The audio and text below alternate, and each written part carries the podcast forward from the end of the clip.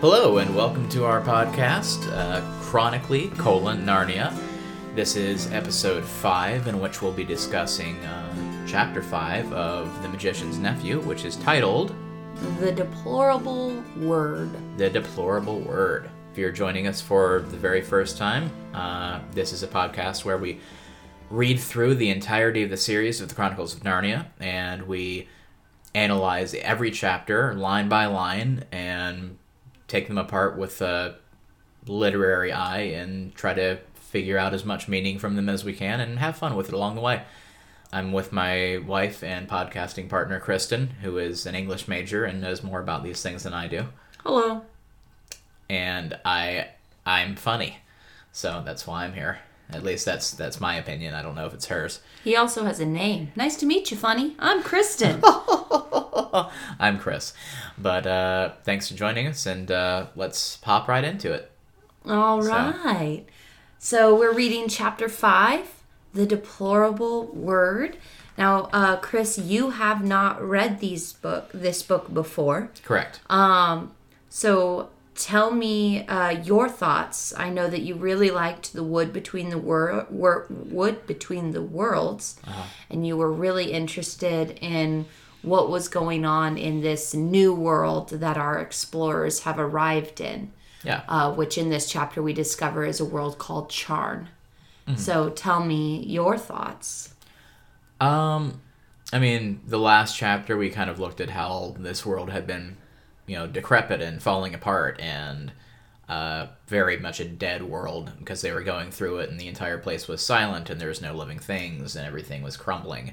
And this is uh, kind of a backstory behind that, and we find out the root cause of this issue, uh, and kind of more more darkness, more dreariness, and kind of a sense of dread that permeates this chapter as we introduce a character who's probably going to be a big deal at some point.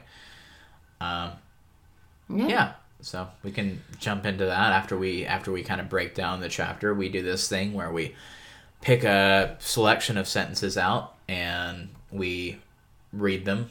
This is our attempt to summarize the chapter with sentences from the chapter itself. So we try to choose between three and five sentences each and um, take sentences out of the context of the chapter, organize them into a narrative that tries to convey the plot of the chapter. And uh, Chris, why don't you go first? Okay, these are my sentences. We've come from another world. By magic, said Polly, who thought it was high time the Queen took notice of her as well as of Diggory. I do hope Diggory has the sense to keep his mouth shut. Such was Charn, the great city, the city of the King of Kings, the wonder of the world, perhaps of all worlds. But the people, gasped Diggory. Why, it's absolute bosh from beginning to end. Okay, we'll get to my reactions on that in a minute. Let me go ahead and read my sentences. One of the robed figures, the furthest off one of all, the woman whom Diggory thought so beautiful, was rising from its chair. A moment later, I was the only living thing beneath the sun. But they all fell, and their very names are forgotten. Her pride has destroyed the whole world. This is what happens to things and to people who stand in my way. Wow. Okay. You went very dark and epic with yours. Well, for yours, you kind of focused on the events of what happened after this bell tolled and the kids are swept along by this queen who's introduced as the character Jadis. yes. This queen. Yeah. And I felt like it was important as a plot element to discuss Jadis. Very large woman. Yes, very large woman, Built like a fridge. huge tracts of mm-hmm. land. I don't think we mentioned the tracts of land. But you have focused kind of on what happened with the kids, and I kind of focused on Jadis Yes. in my structure. And like, you really, I feel like you really took Polly on as like your storytelling system, and I took Jadis on as my storytelling system. We both Yeah. just ignored Diggory. He's just that kid over there we hope keeps his mouth shut. Yeah, he doesn't do a lot in this chapter. Yeah, So, fair enough. Yeah. But this is a very, uh, you know, two woman sen- sentence summary. There you go. Uh, so yeah, let's let's get into it. What did you What did you think about the chapter? Sorry, it's been a while since we recorded, and I forgot how we did this podcast. Uh, so, what did you think? Um, so General outlines. I mean, general outlines. Diggory did a dumb thing and hit the hammer, and the two kids were fighting at the end of the last chapter about, you know, like trying to stop Diggory from doing the dumb thing. And it has caused damage to the building, and Jadis has risen from her chair. Completely uh, kind of reinvents our idea of what um, a magician and a, and a magic user is because so far in the story we've been introduced to magic as this thing that uncle andrew attempted to grapple with because he had a fairy godmother and he was given some things and he sought out you know some deplorable people if you will in order to learn more about magic and then you have jadis rising up as a queen being like oh well m- anyone who has access to magic is clearly of royal blood. These go hand in hand. And she blows a door off of its hinges and tells the story of how she with a single word and certain ceremonies had managed to literally Thanos everyone out of existence on uh-huh. an entire planet. Yeah.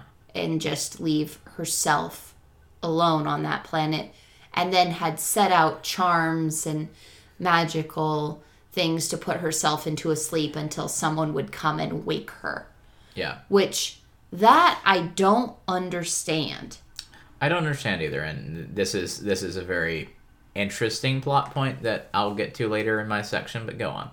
Well, I mean, like I, I, I would love to dig into that right now because other than that, like there's nothing really. This, this is a very world building of Charn and adding to our understanding of magic chapter. That's what this chapter does. Yeah. We also get a lot of side details about how Charn was not a good place. Uh, that the Seems that royal way. family there, I mean, at least Jadis points out the torture chambers and the banquet halls where her father murdered hundreds of people because they had rebellious thoughts. Yeah. And that's creepy as you've kind of introduced these children into this world. And this is just the world that they happened to jump into the pool of when they knew that they could safely get back to the wood between the worlds and get back home and they felt comfortable exploring. This is where they ended up Uh huh. and they they wandered around in in silence and emptiness rang a bell and now this woman is like these are the torture chambers and this is where my father killed all these people and this is how i learned about the deplorable world word in order to kill my sister and everyone else on the planet Yeah. It's a pretty pretty dark place. it is a very dark place. I'm also going to have a lot of trouble saying deplorable word because I always want to say deplorable world because the R sounds are more appealing in succession like that. Take that L right out of there. Deplorable word. Okay. Um so which yeah, we have this que- queen and and she doesn't introduce herself as a queen until after Diggory has described her as a queen multiple times. Uh huh. Diggory sees this woman as regal, as royal, as queen.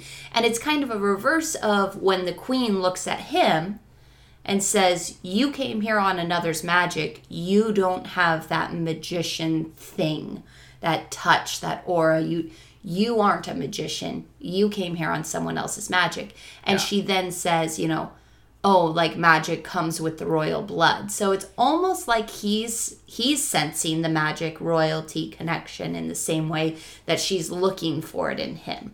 Uh huh. But anyway, super dark place. She just just talks about how she killed everybody on the planet like it's not a big deal. Um, yeah, I I have a lot to say about Jadis and and her murderingness and stuff, but um, why don't you take a minute? So let's compare Jadis and Uncle Andrew here for a second. Yes. Okay. Good. What? I'm glad that you decided to do that. okay, calm, calm down. Okay. My wh- very excited don't- co-host. Why don't you say that again? Let's- I like your excitedness. We can keep that in. okay, so let's compare Jadis and Uncle Andrew here for yes, a second. please, please. Okay, Okay. this is something that I wanted to get into. So yes, you start. Uh, so Tag. You're it. I think it's interesting that so far in the book we have exactly two instances of people who can use some sort of magic, and they are both awful people, and they're both portrayed as evil and terrible and not people that you'd want to spend any time around. And I'm curious, number one, if this is a theme that keeps going through the books, uh, where anybody who can use magic is, you know, by default evil because power corrupts and absolute power corrupts absolutely. I mean, you're skipping over the entire entity that is Aslan in Narnia. Yes, but he's not using magic. He no, he very specifically says that like the the White Witch had had not known of the deep magic. Okay. I mean, he Okay. he specifically says that like the reason that the stone table breaks spoilers in the Lion, the Witch, and the Wardrobe is because of the deep magic and the White Witch's lack of understanding of the deep magic. So Uh-huh. Aslan uses magic. Yeah. So later in the series, there are characters who use magic who are not witches and evil queens and Uh, Mad uncles. mad uncles. Uh, so that was my quick comparison that I wanted to draw. Uh, that they're both immediately portrayed as very uh, rotten people.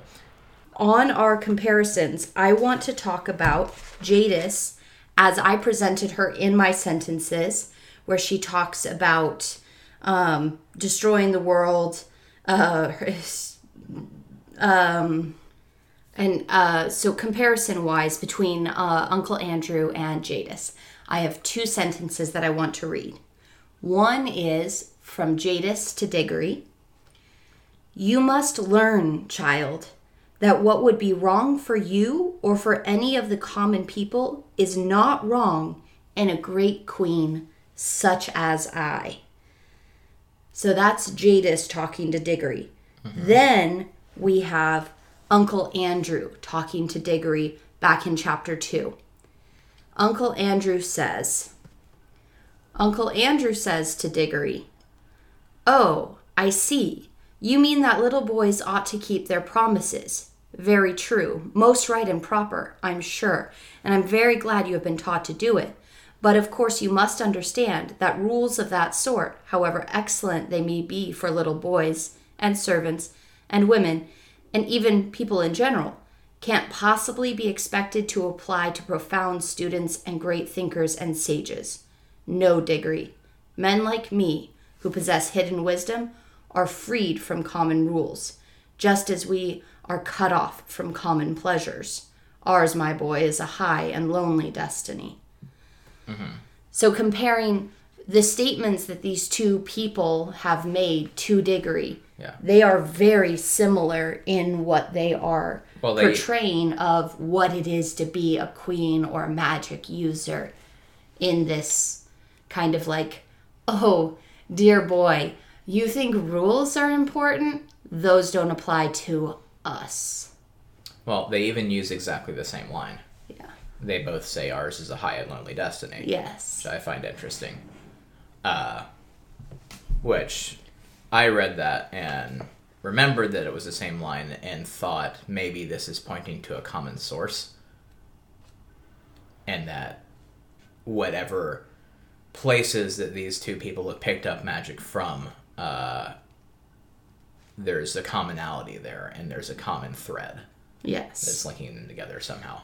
and in in talking about where they're getting this from um, uncle andrew uncle andrew says i was learning a good deal in other ways it would not be proper to explain them to a child about magic in general so he he talks about some devilish queer people and some disagreeable experiences uh, that was what turned my head gray And so he talks about this idea of where he learns all of this from. And then the queen herself talks about where she learned the deplorable word. And when she talks about learning the deplorable word, she says, she says, but I learned it in a secret place and paid a terrible price to learn it. So both of them talk about this cost that they were willing to pay to learn these things. And I think that that is a big part of why they are these deplorable, evil, horrible people as they're portrayed in common as magic users. They both have done horrible things and and been willing to pay horrible prices in order to learn this magic and to do these things. And i think that that is more in line of of communicating why they are horrible people is that they are willing to do these horrible things to become more powerful. I think that's more important of an explanation of who they are and what they are than um, like magic corrupting them. Uh-huh. I think it points to the fact that they were already corrupted and they did corrupt things in order to gain more magic. Yeah. Makes sense. Um, and then I wanted to throw this contrast out there, Okay, which, contrasting them. which I thought was uh, one of the very interesting parts of this chapter. Is that we have this comparison and we have the, all these demonstrations that Jadis is this amazingly powerful sorceress, and like she destroys these enormous like metal doors, and she talks about having killed all the people in this entire world, and she stopped time, and like she has all this power. At the same, go on. You have something you really want to jump into. What is it? Uh, Well, before I mean- say it. Uncle Andrew has killed some guinea pigs, so I mean, he's kind of just as bad. Oh, of course, yeah, he's just as bad. Go ahead. Um, so, at the same time, she did all this and she stopped time and froze herself in place, waiting for somebody to come and find her, which very much implies that despite all of her power, she had no way of getting out of her world. Yeah. She had no way of leaving, whereas Uncle Andrew did. And he was afraid to. And despite all the contrast in their power and the fact that Andrew, Uncle Andrew is just nothing compared to what she can do, he figured out how to do something that she could not. True. But I, I and I I can't argue with that except to be like, well, we have to figure out what it is that he did. He made he you called him uh an artificer and Uh-huh. not a magician uh, Uh-huh. back in chapter 2. Yeah. And I think that that's a big part of it is that he realistically he knows how to make things more than he knows how to use magic and that's where his strength lies. Uh-huh. I find it very interesting also that Jadis talks about he must have the, this magician master of yours must have seen my image in a mirror and it called out to him to come wake me from my sleep. Yeah. So she must have somehow tried to enchant this sleep of hers to summon someone to her. Yeah. I mean, clearly Diggory looked upon her and thought her the most beautiful person there. And he thought, oh, she's a queen. And he was just infatuated with her Uh-huh. from the moment he saw her as a, what he thought was a wax figure. Uh-huh. And he was overwhelmed with the desire to ring the bell. So there was clearly some enchantment there that would influence um, some magician or magic user or maybe just a man because the whole time polly's like yeah no not so impressive. Yeah no don't ring the bell. Yeah no this is a horrible person and i really hope diggory keeps his mouth shut because he's done some dumb things so far. Like it's clearly targeted to uh-huh. someone who would be subject to the queen's influence as this beautiful woman. Uh-huh. Um and within that like i find it very interesting that she expected to be woken up. She mm-hmm. went and subjected herself to this sleep enchantment knowing that she had put it out there somehow. So that she may not be able to travel outside of her world but she knows that other worlds exist and she also feels like she's capable of communicating to worlds outside of hers. Uh huh. Where, whether it's you know she knows that magic is universal somehow or she thinks that it is somehow outside of just her world can go beyond that Uh huh. Trans universal even. yeah trans universal even so I, I mean i just find that to be a very interesting perspective from jadis that you know magic supersedes the the existence and presence of that single world that she was in. I find it a very interesting world building technique to be like magic is permeating everything at least from jadis's perspective whether it really is or not we are not sure yet but mm-hmm. jadis assumes that her call Yeah. of enchantment will reach somebody. Uh huh. Yeah. Uh, so that was that was interesting. Also, that whole paragraph where she goes into that was super eye rolly to me, where she's just like, "Well, obviously this is what happened, and somebody was taken aback by my beauty and." Thought to make me theirs, and sent someone uh, using a spell that shook the very foundations of the world. Had to send a messenger to gather me and bring me to them. Like, uh, Yeah, it's very eye rolly. Yeah. I agree. It's also she was a bit of a cartoony villain in this chapter. she is yes, a little bit of cartoony when it comes to that, but she's also hoping that someone more powerful than her will wake her because she she can't leave her world. Uh huh. So she knows that someone who is capable of getting to her to shake the very foundations of the world would be able to possibly stand up to her, subjugate her.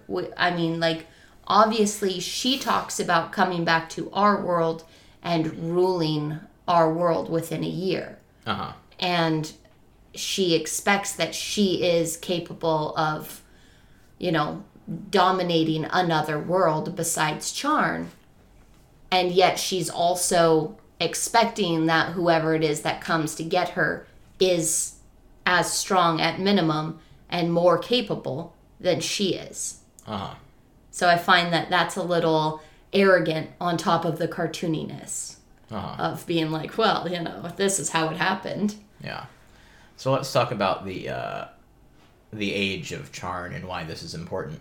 Because it's something that is uh, referred to and alluded to several times in the chapter, uh, and specifically in this line where Diggory is talking about the yellow sun of our world, and Jadis gets this look in her eye, and she's just like, "Oh, a younger world. Why is this important?" So at this point in time when C.S. Lewis is writing this, it is it is 10 to 12 years after the astronomer who actually um, explored and penned the theory of stellar evolution, like the way that the actual stars change over time. So it was about 10 to 12 years after he died. He died in 44. Um, Arthur Eddington. Um, he died in 44. So this theory of stellar evolution as stars um, uh, become red giants as they're dying is a you know young theory at this point. That theory was developed, penned, and published during C.S. Lewis's lifetime while he was writing other sci-fi books. Yeah. You know, and so this this theory is newish. It's under 20 years old or 30 years old within the collective consciousness. So I find it really cool that he took that and said, okay, so we're going to talk about Charn. It's a planet with a red giant star. It Yeah. is expanded. It's old. It's it's dying. Um, and this this star is expanding and it's dying. Yeah. And as a star dies, the civilization will die. I, and um, she's looking at, oh, a young world. You have a yellow sun. That means you have a younger world because she knows that the stars relate to the planet uh, or the evolution of the system, like the way, the age of the system. And so as she's um, talking about it, she's going, she's wanting to go to a younger world she's clearly capable of sustaining herself in some kind of enchanted sleep. So it's possible that she's just excited about a younger world where she can live longer and dominate longer and have a whole new chance. It's also possible that a younger world has a different grasp of magic and that she can do more with it. It's also a different time frame in the development of a civilization. Uh-huh. It's so it's it's a very different world. And I mean, we're talking about Diggory's world is pre World War One. Like this is a world where it's very much isolated and people groups and and different countries and civilizations. Yeah. So she's she's probably picturing a younger world as something that is more uh, bountiful, more ready to be you know ripe and harvested from. Uh huh. Possibly. I mean that's my that's my take on it. Yeah, it's a thought, and like this whole this whole idea of stellar evolution would have been completely foreign uh, in Victorian London, and in Diggory's mind. But at the same time, he's looking at the sun in the sky and saying it looks very old and tired, and Yeah. I mean, red light there. looks old and tired, Yeah. as, as opposed to a bright white light or a yellow light. uh, also Jadis makes some sort of comment about the the sun on their world having been that way for hundreds of thousands of years, uh, which to me sort of implied that this civilization on this planet is very very old, Yeah. And they've they've been around for a long long long time. Uh, I don't know whether it's implying that she herself is like immortal or something and has been around forever, or just the civilization itself has been chugging along for forever at this point. Uh, Clearly, she's not immortal because we uh, we were introduced to the Hall of Images, uh huh. her ancestors. Yeah. So there are other people that she considers ancestors. Yeah. Well, she To her. mentions her, great great grandfather who killed all the people in this castle. Yeah. Uh, so yeah, and I, I thought that was interesting. Where we have this idea of a very old civilization who, at the same time, has not uh, moved beyond uh, where society is on Earth at the moment, and you know they're still in a state of being well. Before she came along, they were still in a state of uh, very feudalistic society and warlike, and there were different factions that were vying for power, and it's it's not an enlightened civilization that's moved beyond these things, which I think is I mean, what's an enlightened civilization that's moved beyond these things look like? uh, the Federation. So, my question to you do you think Jadis is the big bad of this story? Uh, without saying anything about chapter six, uh, maybe. I haven't read ahead at all, and I don't know what's going to happen. Shut up. But um, maybe. I mean, she's being set up. She's being given a lot of character development for a throwaway character. Mm-hmm. So I believe she's going to be a thing for a while. Whether or not she's going to be the main focus of the story, I don't know. Uh, I know in the back of my head, this is a prequel, and this is kind of a lead in to where Narnia comes in and the story of Narnia, and she's not really a thing as far as I know in that book. And so this this is her kind of point in time. And I don't know if she has anything to do with Narnia at this point. But yeah. It, it seems like she's given a lot of dialogue and a lot of thought for for somebody who's not important. Yeah. So She's also the main ex like I mean she's our only link to Charn historically. yeah. So she's telling us about Charn. She's she's telling the story of her accomplishments. She's very puffed up. Uh-huh. She blames her sister's pride for destroying the world, even though she's the one who destroyed the world in her pride and her need to be in control. Um, so yeah, I mean, I I feel like I agree with you. She's she's way too fleshed out of a character to be a throwaway character. Uh-huh. Now I do know that she, you know, I I know because I've read this book. What happens? Yeah, what happens? So I'm, I'm not gonna spoil anything for you Okay, thank you. about whether or not she continues in the story, but I, you know, we we joked earlier about who was the big bad. Was it, you know, and Uncle Andrew's fairy godmother? Was it Uncle Andrew? Um, You know, things like that. So we now have another uh, opportunity for our baddie uh, to be Jadis, the queen. Huh. Uh, is there a significance to the chapter title? Uh, because reading through the chapter, you know, in a vacuum, it just seems like it's a MacGuffin and it's not something that's really important to the story. The deplorable word, this thing that you have trouble saying, uh, is a spell that she used to kill everything, and it's the title of the chapter. Is that because I feel like all the chapter titles up to this point have been significant to the story in some way and say something about it. Does this say something about things that happen further on in a vague kind of way that you can yeah, you can answer that without spoiling it? You mean like calling the Avengers Infinity War the snap? Uh huh. I I feel like within the the chapters we've read so far, the first one was the wrong door, Yeah. and the major plot element of that story was them going through the wrong door. Which is also foreshadowing. Foreshadowing.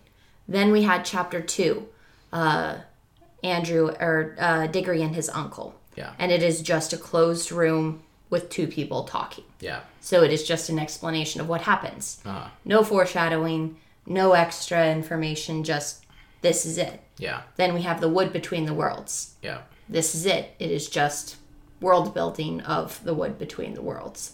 Also, an allusion to other literature and things like that. Yes. Then we have chapter four, The Bell and the Hammer. That one again goes back to our model of it being foreshadowing because they explore this whole huge city on Charn and find this room full of these images. And as an afterthought, it's like, oh yeah, over at the table over there, there was Bell with a hammer. And Diggory's going to hit it and it's going to literally shake the foundations of this building so that the roof is collapsing. Uh, um, and it's it's actually like a major plot thing and then we have the deplorable word. And i feel like this is going back to that model of like the wood between the worlds the wood between the worlds. It is just a worlds and words are difficult for you. it's a struggle.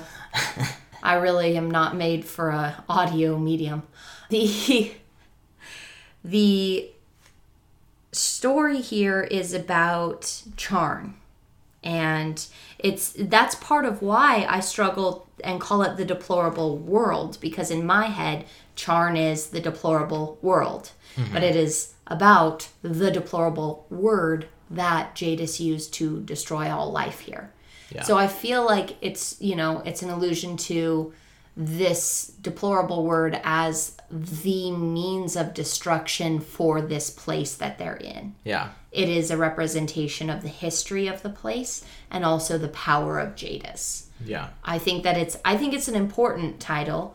I mean, the only other pla like title that I can think is like the history of Charn Uh-huh. or, you know, the queen and her words Uh-huh. or something like that. Like I can't really think of another title that would be more fitting. Yeah. Um, so I want to talk a little bit about Jadis's goals here and who who she was as a character, because there's this really interesting passage where she's ta- uh, Diggory's just like, "What about the people?" and Polly's like, "What about you know all the and women and children and animals and all these things that you killed that were completely innocent?" And Jadis is like, "Well, I'm the queen. They're my subjects. They're my people. What more do they exist for than to serve my will?" Uh, implying, you know, it wasn't wrong that she killed everybody because they're there to serve her will, and in them dying, they uh, fulfill that. But it seems pointless, and it seems like at best a really pyrrhic victory, where she's like, you know, oh hey, I can't win this war conventionally. I'm going to kill everything. But then at the same time, she becomes queen over nothing. Like she has no subjects or slaves or people or anything anymore, and she's just alone on a dying world. Ours is a high and lonely destiny. Uh, and and what's the point? Like, was she just that? Was that just to show that she was that arrogant, where she's like, well, if I can't have it, nobody will, and everybody's going to be dead. Like that was a that was a preferable outcome to her than losing. Yeah, I mean, and that that you find that a lot. Like even in you know, you referenced Star Trek earlier. They're always like, well, we'll just blow up the ship and kill the whole crew instead of letting you get our technology. Uh-huh. Uh, let's begin the auto destruct sequence. Uh huh. But she also has this moment when she does speak the deplorable word. Like she's talking about the war with her sister Uh huh. and how within that war it was the custom and the rule that they not use magic. Yes. And she claims that her sister broke that rule and used magic. And she's just like, oh, well, you're not going to play by the rules? Neither am I. Deplorable word. Uh huh. And it's also in this moment where she waited until she was face to face with her sister. And her sister declared victory. And she goes, Yeah, but not yours. And kills everybody. Uh huh. I don't know, like, at, at that point, she had put in enough effort to learning the deplorable word and whatever ceremonies needed to go into using it that she planned to use it. But what was her plan? Like, I agree with you. What was her plan? Yeah. What was her intent? Like, what Because was her knew. expectation? Yeah, she knew she couldn't leave the world, so she was going to be stuck there possibly forever. And she, didn't- also knew she couldn't win Yeah. Because she wouldn't have put in the effort to do all of that and the ceremonies to prepare to use the word if she thought that she could win by conventional means. Yeah. I I mean, I don't get it either. Like I don't get it. This this character is not I mean, she wants control so badly that she's willing to destroy everything just so that she has the chance of controlling something else if someone else comes along. Yeah. And I'm sure she's going to, I mean, be in later parts of the book, and we'll get more info about her character. Uh, spoilers ahead, specifically in the next chapter, I think a lot of very interesting things happen, which uh, tell us more about who she is. Uh, s- stop. That's the most eye rolly part of this podcast. In the next chapter, Any- anybody- which I haven't read yet. Anybody listening to this has read the book, I guarantee you. You haven't read the book, Yes. and you're making the podcast. Uh-huh. It's a very obscure book for anybody who hasn't read it before to be like, I want to listen to a podcast about this. What else? Anyway, so before we move on and chop and screw this chapter and turn it into a different story, uh, which is a thing we do, is there anything else you want to add in terms of analysis? So, as far as my bullet points go, I had Jadis the Queen. Is this the baddie? Uh, she learned the deplorable word at a great cost. The enchanted sleep. We talked about all of that. Uh, we talked about magic as a pervasive thing, possibly. We don't know. Um, royal blood equaling magic. The deplorable word. I kind of alluded to this idea of Jadis's beauty as um, and Jadis's need for control, but I didn't really connect them. So I, I think that it's very interesting that Jadis uses her beauty as a control, and I'm uh, I'm unsure. It's unclear as to whether or not this is an enchantment, which I would assume that it is because it doesn't affect Polly in the same way that it affects Diggory. Um, and that said, we also haven't really talked a lot about how Polly is ignored completely in this whole chapter. She is just grabbed by the hand and dragged along. So those those were the only two things that I kind of wanted to to touch on before we ended. Uh, yeah, I just wanted to throw out, uh, is there any character development that we really see with Diggory and or Polly? Because we talked a lot about Jadis, but do either of them do anything that's fleshes out their characters more? I mean, I feel like we get a lot more of Polly's perspective in this chapter than we do of Diggory's, and we've had a couple chapters with a lot of Diggory's perspective, and we get more that we're more inside Polly's head in this chapter than any anything else. Mm-hmm. And so I feel like we get a little bit more of Polly just like I really hope Diggory doesn't say anything stupid and I can't get to my ring. Like, Polly is trying to figure out how to escape while Also, knowing that she can't reach across her body to her pocket in order to get to the ring Yeah. that will get her out. I mean, but other than that, no, I don't feel like there's a ton of character development for our two mains very much.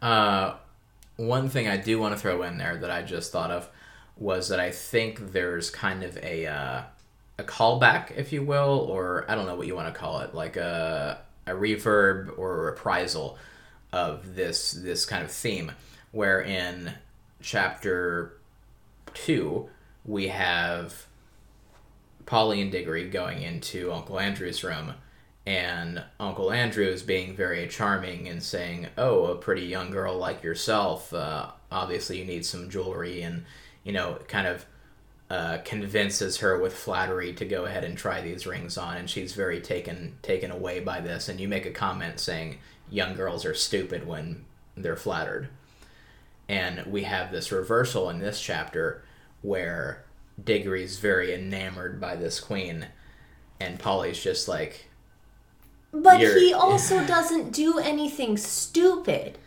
Like you he does have ring the bell. I mean, that's I a thing that happens in chapter four. He rang but- the bell, and that is yes, that's his being enamored, reaching out and touching the thing. So that's Yeah. his equivalent to the ring. Yes. But he did that purely based off of the influence of the impulsive need to do something. There was no obvious exterior influence. Like obviously there were enchantments and magic existing in the room, but like nobody talked to him and said you should ring the bell.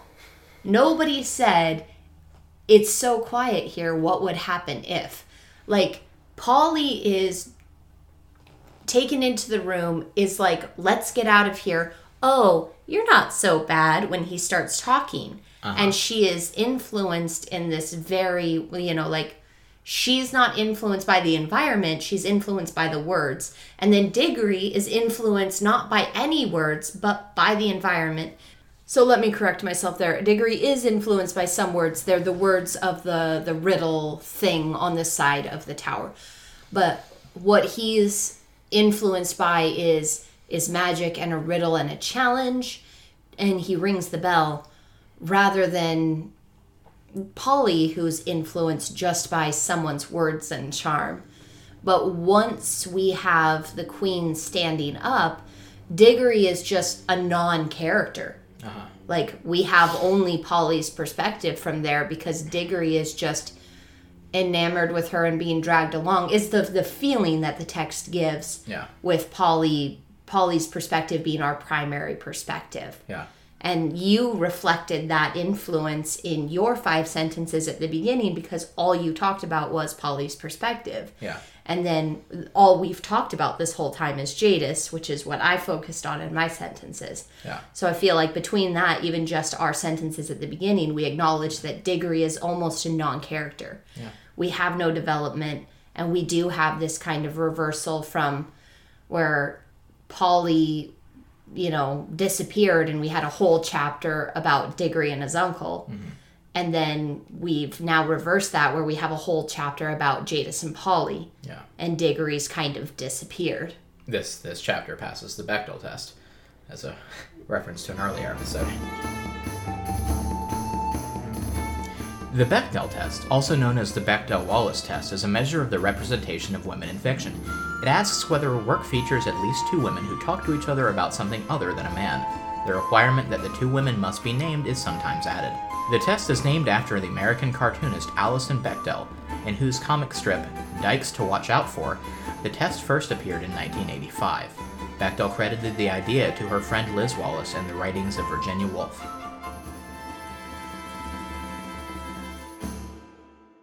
I mean, do Jadis and Polly talk? Because every time that Polly says They have an something, exchange. Every time Polly says something, Jadis responds to Diggory. It makes it very clear that she's always looking at Diggory. Hmm. The only time that she says something that could be addressed to Polly is that last mi- moment where she, what does she call them? Um, minions. minions where she yells minions like that's the only time that she's actually talked to Polly. Like she doesn't talk to Polly. It does not pass the Bechdel test at all. Okay. because it is Jadis talking about herself to no one or to Diggory. Okay, so within this chapter, we kind of have this really big development of Jadis as a character, a little bit inside Polly's head, nothing really for Diggory. This world of Charn, magic as a as a universal concept, and this idea of magic and royalty and control all kind of linking together. We have a lot of parallels between Jadis and uh, Uncle Andrew, and that's the chapter. Cool. Ready to I agree with that. So ready to mix it up and let's write let's- new stories. Let's shake some things up. All right, let's do it. We usually start with you. Okay. I'm gonna start this time. Okay. Okay, we ready? Yeah. This is my chapter rewrite. We take three to five sentences from the chapter, lift them out of the chapter, and create a new story. So these are all sentences from this chapter where I'm attempting to create a new story. This is the most creatively challenging effort that I've had to do in a while is trying to create new stories out of existing stories just by pulling sentences out of context. Mm-hmm. I thought this would be easier for me as a concept when we started, but I'm actually like really really challenged by it and really really enjoying it. So, oh, Right. here we go. You must be only the servant of a magician. Your uncle is the great king and the great enchanter of your world. Ours is a high and lonely destiny. They were rushing upward, and a warm green light was growing nearer overhead. Those were the only two things to be seen in the dark sky. They made a dismal group. Okay. So what was your what was your idea behind this? I I mean I'm trying to make it kind of just this ethereal like these two great people I, I- mean I was just really working on a scene rather than a story. I mean it, it, it's a it's a struggle with this chapter being like the the things the el- the plot elements to pull out and create a new story are like my father killed a whole bunch of people she declared victory you know like and I I don't know, I just wasn't inspired by those things. The sentence that really inspired me in this whole chapter was um those were the only two things to be seen in the dark sky. They made a dismal group. Yeah. Talking about the big red sun and this one single star. Uh-huh. And I don't know what it was about the that sentence, but I just really wanted to create a scene that kind of made those two elements be something else Uh-huh. and to say they were a dismal group about someone else other than the stars. So kind of being like, you must only be the servant of a great magician. Um, so like this idea of like a servant and his and his master Uh-huh. being this dismal group rushing upwards toward the green light of something. Yeah. So I don't know. I, I don't think this is a strong effort on my part, but I really wanted to just create a scene and use that dismal group image in the sentence. I gotcha. So, That feels you. Uh, all right, you ready for mine? all right. All right, so here's mine, which I think you might have uh, some enjoyment out of. You, but you are only a child, a common child. I do hope Diggory has the sense to keep his mouth shut. No, said Diggory. At any moment, I was ready to make peace. Yes, and to spare her life too, if only she would yield me the throne. Now let us be going. It is cold here at the end of all the ages. I really like that. I really like what you did with that and made uh, made the character Diggory into this low key like no, I looked like just a child, but I'm really, you know, some OP master of things. Yeah, that's what I- I was going for. I really, yeah, you did it effectively. I really like that. That that's a lot of fun. Uh huh. So, I feel like you could come up with a whole other book out of that. Yeah, I mean, in a way. We also kind of, I mean, I've taken a couple of these and, and challenged you because you tend to bring out characters specifically from the chapter and write something else about them. Uh huh. I think that that's an interesting take on Diggory as he's presented in the chapter, where Diggory is just this non entity, and you've taken that non entity and made it into some element of power in this. I, I like it. Thank you. You did a yeah. That You was done fun. good. Uh, uh, that was strangely enough that was built on the line "No," said Diggory. Like I, I just was inspired by that. I mean, it's a, it's a very simple, powerful uh, line in the story.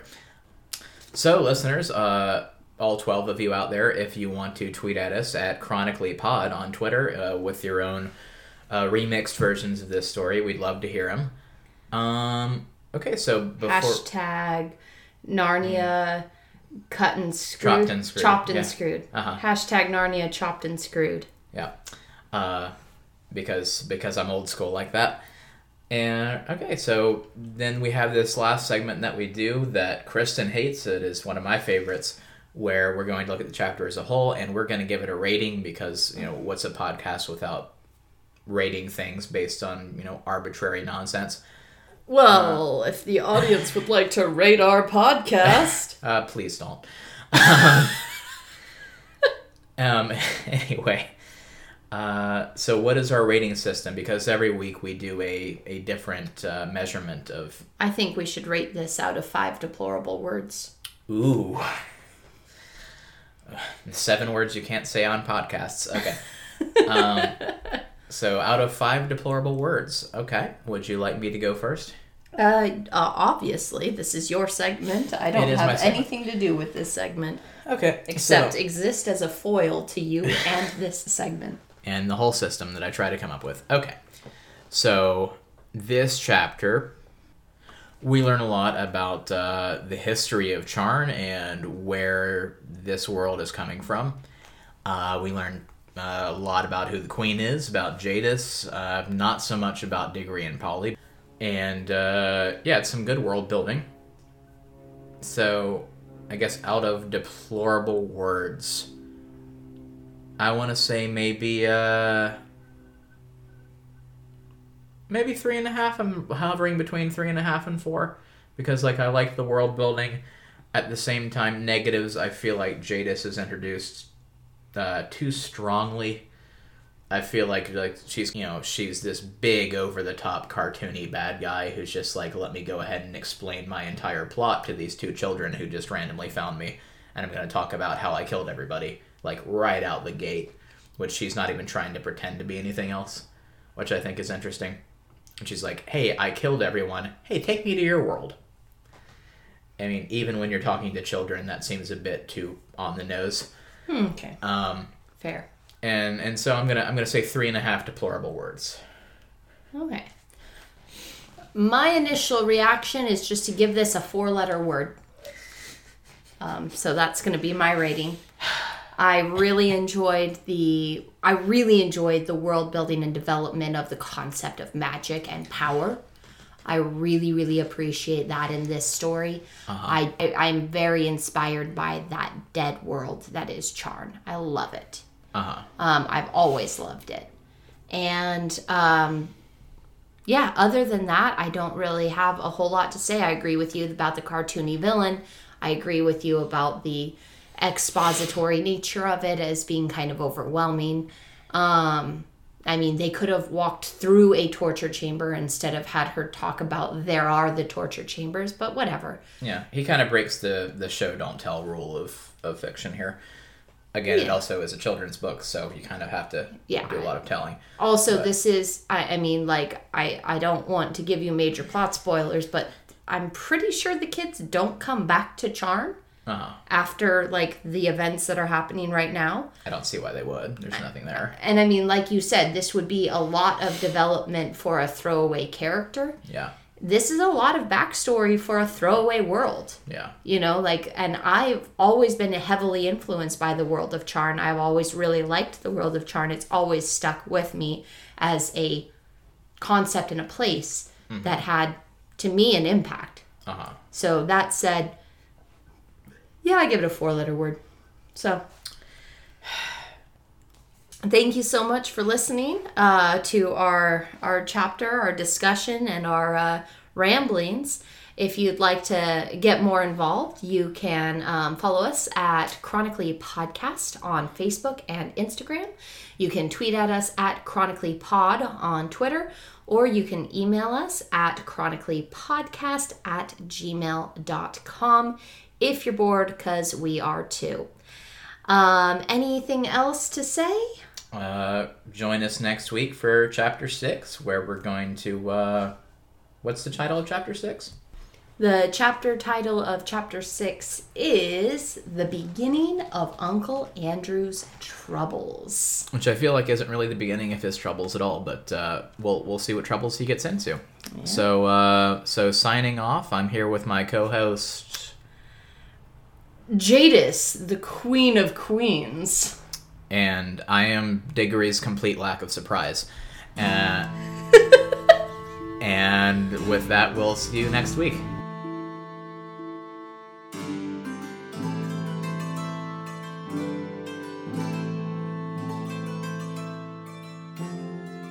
Uh, Um, let's talk about. Well, let's talk about. Don't pol- ask me if there's something else I want to talk about and Yeah. then talk about something else.